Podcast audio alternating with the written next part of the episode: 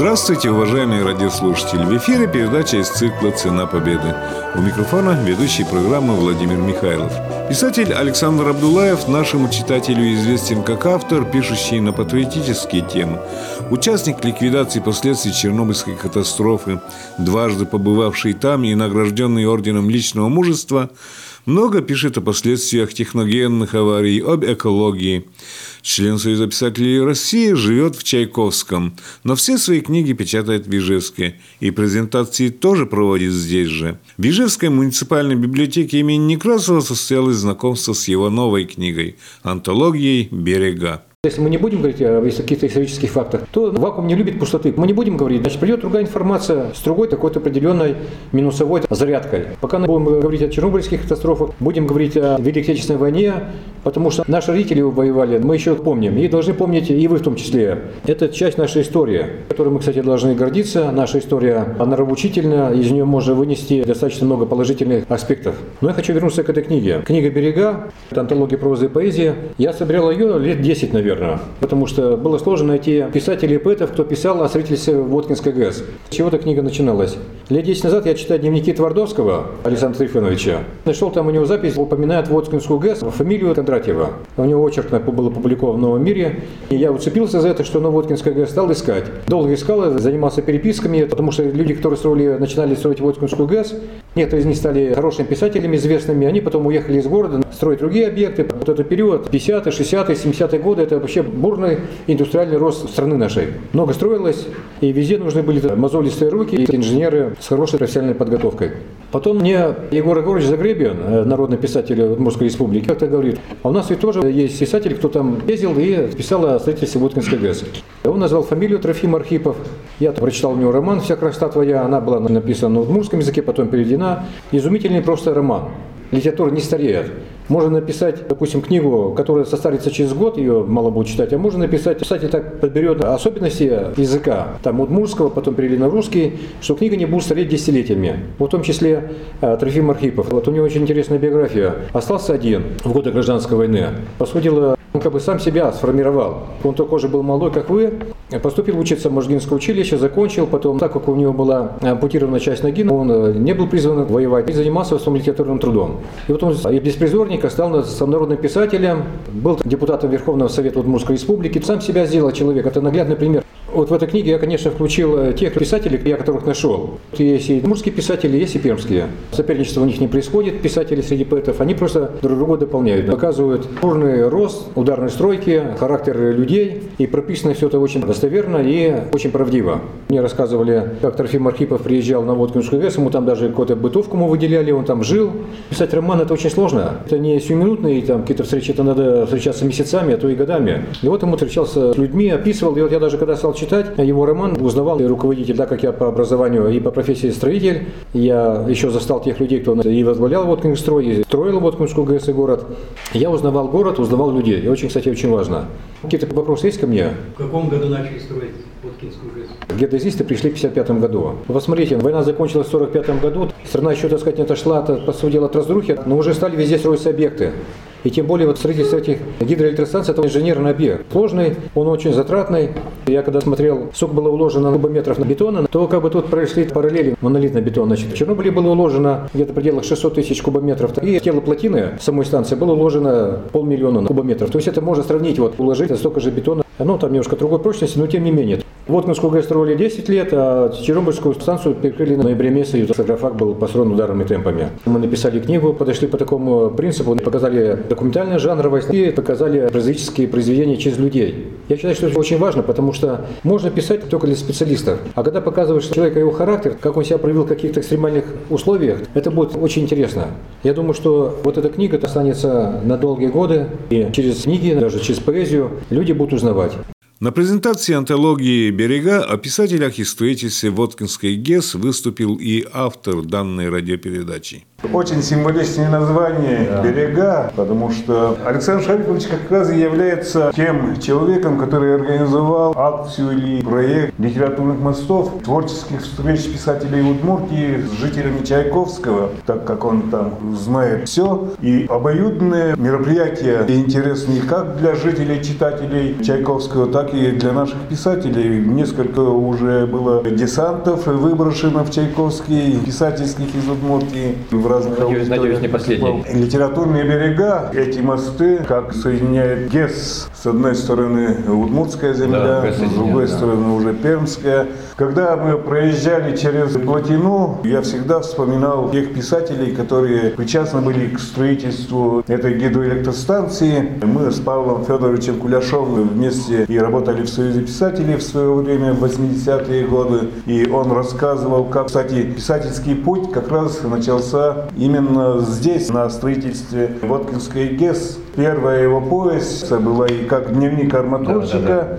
да. а потом Камская оратория под другим уже названием вышла. А это же была всесоюзная стройка объявлена, и строители спецы из других гидроэлектростанций со строительства приезжали сюда, руководителями были, ну и простые работники, наверное, потому что это и романтика, и тяжелые. А тогда же не столько и о деньгах думали. Раньше думая о родине, а потом о себе. Даже песня такая была, и слова из этой песни. И приезжали писатели со всего Советского Союза, писали в разных журналах. Вот антология как раз и определяет, что тут должны быть отрывки из произведений и знакомство с авторами этих произведений. Павел Федорович Куляшов рассказывал, он же арматурщиком работал, а затем его главным редактором многотиражки. Именно газета выходила для строителей ГЕС и Сайгатки, которая потом в город Чайковский переросла. А Павел Федорович Куляшов, автор многих произведений, повестей и романов, он матрос Тихоокеанский, бывший. И вот сижу, говорит, за столом редакторским, заходит капитан которого-то ранга, офицер, и говорит, можно ли в вашей газете напечатать мои стихи? Разумеется, бывший матрос встал по стойке смирно перед офицером морским и думает, ну ладно,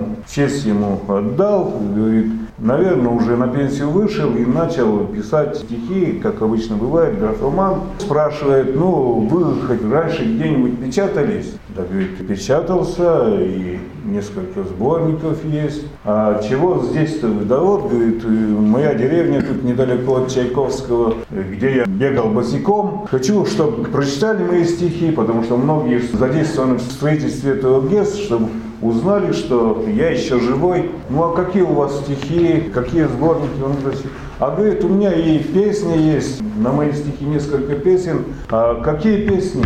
Ну, например, «Прощайте, скалистые горы», Тут Павел Федорович, присевший на некоторое время, снова встал и побежал в магазин. Оказалось, что это Николай Букин, автор стихов этой песни. Я тоже после рассказа Павла Федоровича взял в библиотеке сборник стихов Николая Букина, и мне запомнились, потому что он по всему миру ходил, и две строчки. И вот стою я, Колька Букин у Букингемского дворца. А Трофим Архипович Архипов тоже рассказывал, как он в командировке был в творческой встрече со многими известными писателями Советского Союза. И вот, прочитав эту книгу, мы окунемся и историю узнаем, и узнаем этих писателей. Послушаем отрывок из романа народного писателя Удмуртии Трофима Архипова «Стремнина». Сцену из первых дней появления Владимира Романова на стройке Воткинской ГЭС читает артист Николай Гусаров. «Братва, нашего полку прибыло!» слегка подталкивая Владимира в плечо, представил его бригаде Виктор Елисеев. Майка на Елисееве до того выгорела, что не догадаться, какого она была цвета. Брезентовые штаны и великане брезентовой же рукавицы были выважены в сере, голенища кирзовых сапог, щегольства ради отогнуты. Была в его облике какая-то разбитная свойскость, которая могла бы к себе располагать если бы не нагловатая челочка, нависшая на невысокий лоб. Сила была видна в нем немалая, и от ее избытка ли, от многочасовой ли пляски на плавающих бревнах ходил он немного в развалочку. «Парень вроде ничего, подходящий». Виктор не очень-то церемонился. «Покурить есть?» Эй, братва, налетай, Беломор! Ну и жара. Первым взял папироску и, катая ее между пальцев, вздохнул. Искупаться бы. Филя, а ты не куришь? Позвал он рослого парня, который, стоя по колено в воде, багром подталкивал на берег толстенную деревину. Хозяйскую работу никогда не кончишь. До нас была, после нас останется. Филя, не выпуская багра, лениво пошел на берег, хлопая огромными сапогами. Подойдя к невысокому штабелю бревен, на котором бригада устроилась на перекур, он с простодушным удивлением посмотрел на Владимира и стал отирать правую руку о штанину, чтобы взять папиросу. «Ты чё меня как девку оглядываешь? В замуж хочешь взять?» С вызовом усмехнулся Виктор. «А фрак-то придется сменить, князь. Серой возимся, она липучая». Вокруг рассмеялись. «Тебе-то уж точно фрака не надо. Весь в картинках. Прям кино». Видно, жил красиво. Ничего, пожил, дай бог тебе такое счастье, пуская дым, сплюнул Виктор. А с грамотежкой ты не больно в ладу. А что? Виктор ребячливо спрятал руки за спину. Видать, шибко грамотный к нам заявился, подмигнул он ребятам. Что ни слово, то ошибка. И с произношением, подчеркивая неправильности, Владимир прочитал татуированную надпись на руках и груди Виктора. «Мне в жизни не повезло. Елисеев зло процедил сквозь зубы. Подумаешь, профессор. Кто-то хихикнул, кто-то смущенно кашлянул в ладонь.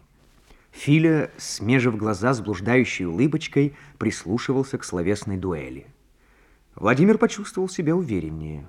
«Эх ты, букварь, тебе дело говорят». «Вот что!» — оборвал его Елисеев. «Ты лекции к нам читать?»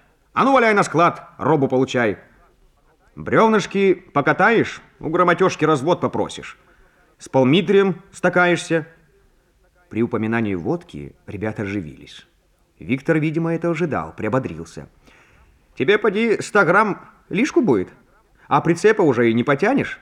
Давай, чеши на склад. Как это иногда бывало с Владимиром, самое нужное слово в решительную минуту не нашлось. Но он и виду не подал, что споткнулся. Смерил Виктора насмешливым взглядом, мол, еще потягаемся, если уж так петушишься, и пошел на склад.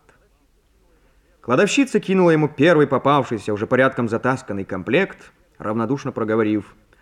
«Нового нет. Надевай, что есть. Не на бал». На бал он не собирался, а лесокомбинат, куда затолкал его отдел найма, и подавно не привлекал. Знать бы, умолчал про то, что на лесозаготовках работал, со сплавом знаком. Кадровики, как услыхали, так и ухватились за него. Лесокомбинату люди нужны, стройка много леса получает. И пошли, и поехали. Им-то что? Лишь бы дырку заткнуть. А он рвался на гидростанцию, плотину возводить. А вот уж действительно и мне в жизни не повезло. Шутливо подбадривался Владимир. Прозвучал отрывок из романа народного писателя Удмуртии Трофима Архипова «Стремнина». Сцену из первых дней появления Владимира Романова на стройке Воткинской ГЭС читал артист Николай Гусаров. Председатель Удмуртского отделения Всероссийского союза Чернобыль Семен Сармакеев и председатель секции маяковцев Союза Чернобыль Геннадий Исупов поддерживают тесные связи с писателями из Чайковского Александром Абдулаевым и принимают участие на всех презентациях его книг. Оказалось, что это книга о строительстве Воткинской ГЭС. Воткинская ГЭС – это город Чайковск, он как раз на стыке нашей Удмуртской республики и э, Пермского края. Я думаю, что для этой история не только Пермского края, но и история Удмуртской Республики. Стройка шла и с нашей стороны, и тот же поселок Новый на территории Удмуртской Республики, как раз там и бетонный узел. То есть строилась вся страна, в том числе и Удмуртия. И очень интересно узнать новое о строительстве этой Воткинской ГЭС. Чайковская – это новый молодой э, город, и мы даже перед тем, как сюда прийти, вспоминали о этом городе. Действительно, пришли молодые люди со всех концов нашей страны строить ГЭС. И я думаю, что эта книга будет очень интересна. И хотел бы выразить еще раз благодарность Александру Шарифовичу, что он сохраняет память, он сохраняет историю, а история строительства Воткинской ГЭС, а с Воткинском ГЭС строился и сам город Чайковск. Интересно для всех нас, а для многих это является молодостью. Люди росли, влюблялись. Молодец, что издал эту книгу о нашей истории. Когда шло строительство Воткинской ГЭС, я в то время жил в городе Воткинске, и в начале 60-х годов мы ездили туда как на экскурсии. Это громаднейшее было строительство, там было столько техники, машин, и возили бетон постоянно. Мы приходили, для нас было это очень интересно. Действительно была грандиозная стройка в Советском Союзе, Воткинской ГЭС. У меня в городе Чайковском есть несколько родственников там живут, я бывал там. Но где-то года три, наверное, назад Александр Шарифович пригласил активистов Чернобыля в город Чайковский, вот мы приезжали. Он нам показал город Чайковский. Чайковский расположен в очень хорошем месте. Река Кама, море, дома это ГЭС. И сами люди, понимаете, все-таки люди, вот, которые строили, и они многие остались там жить. Это люди трудолюбивые, люди, не боявшиеся ничего. И город очень приветливый, город очень доброжелательный, город чистый. И действительно, книга его берега ассоциируется как река Кама, да. и два берега. Да. И люди, вот этот поток воды, в которой течет река, и снова слово автору антологии «Берега» Александру Абдулаеву. Сейчас я хочу в заключение обратиться к молодежи, потому что вы должны более трепетно относиться к нашей истории. Особенно сейчас, когда идет не только информационная война против России, вы сами это видите, и пытаются историю переписать, итоги войны, потом послевоенная, пытаются по-своему устроить мир. Но у нас определенная своя ментальность, свое восприятие, тем более нам завоевали наши предки, дано Богом, это наше все. И поэтому очень важно, вы должны осмысленно подходить к тому, что вам говорят об исторических фактах. А самое лучшее, вот когда вы приходите на такие мероприятия, либо с участниками войны, либо с чернобыльцами, с афганцами. Это как бы наша не очень далекая история. И я думаю, что вы правдиво это будете узнавать. Наша это история, которой надо гордиться. Эту книгу я посвятил Оле Алексеевне Богомоловой. Это прекрасный человек, известный литературовед, профессор. О ней можно много говорить, в высоких словах, высокой тональности. Она жила литературой, и она оставила такой след в культуре Удмуртской республики, что мы будем ее постоянно вспоминать, о ней говорить. И как человек она была прекрасная.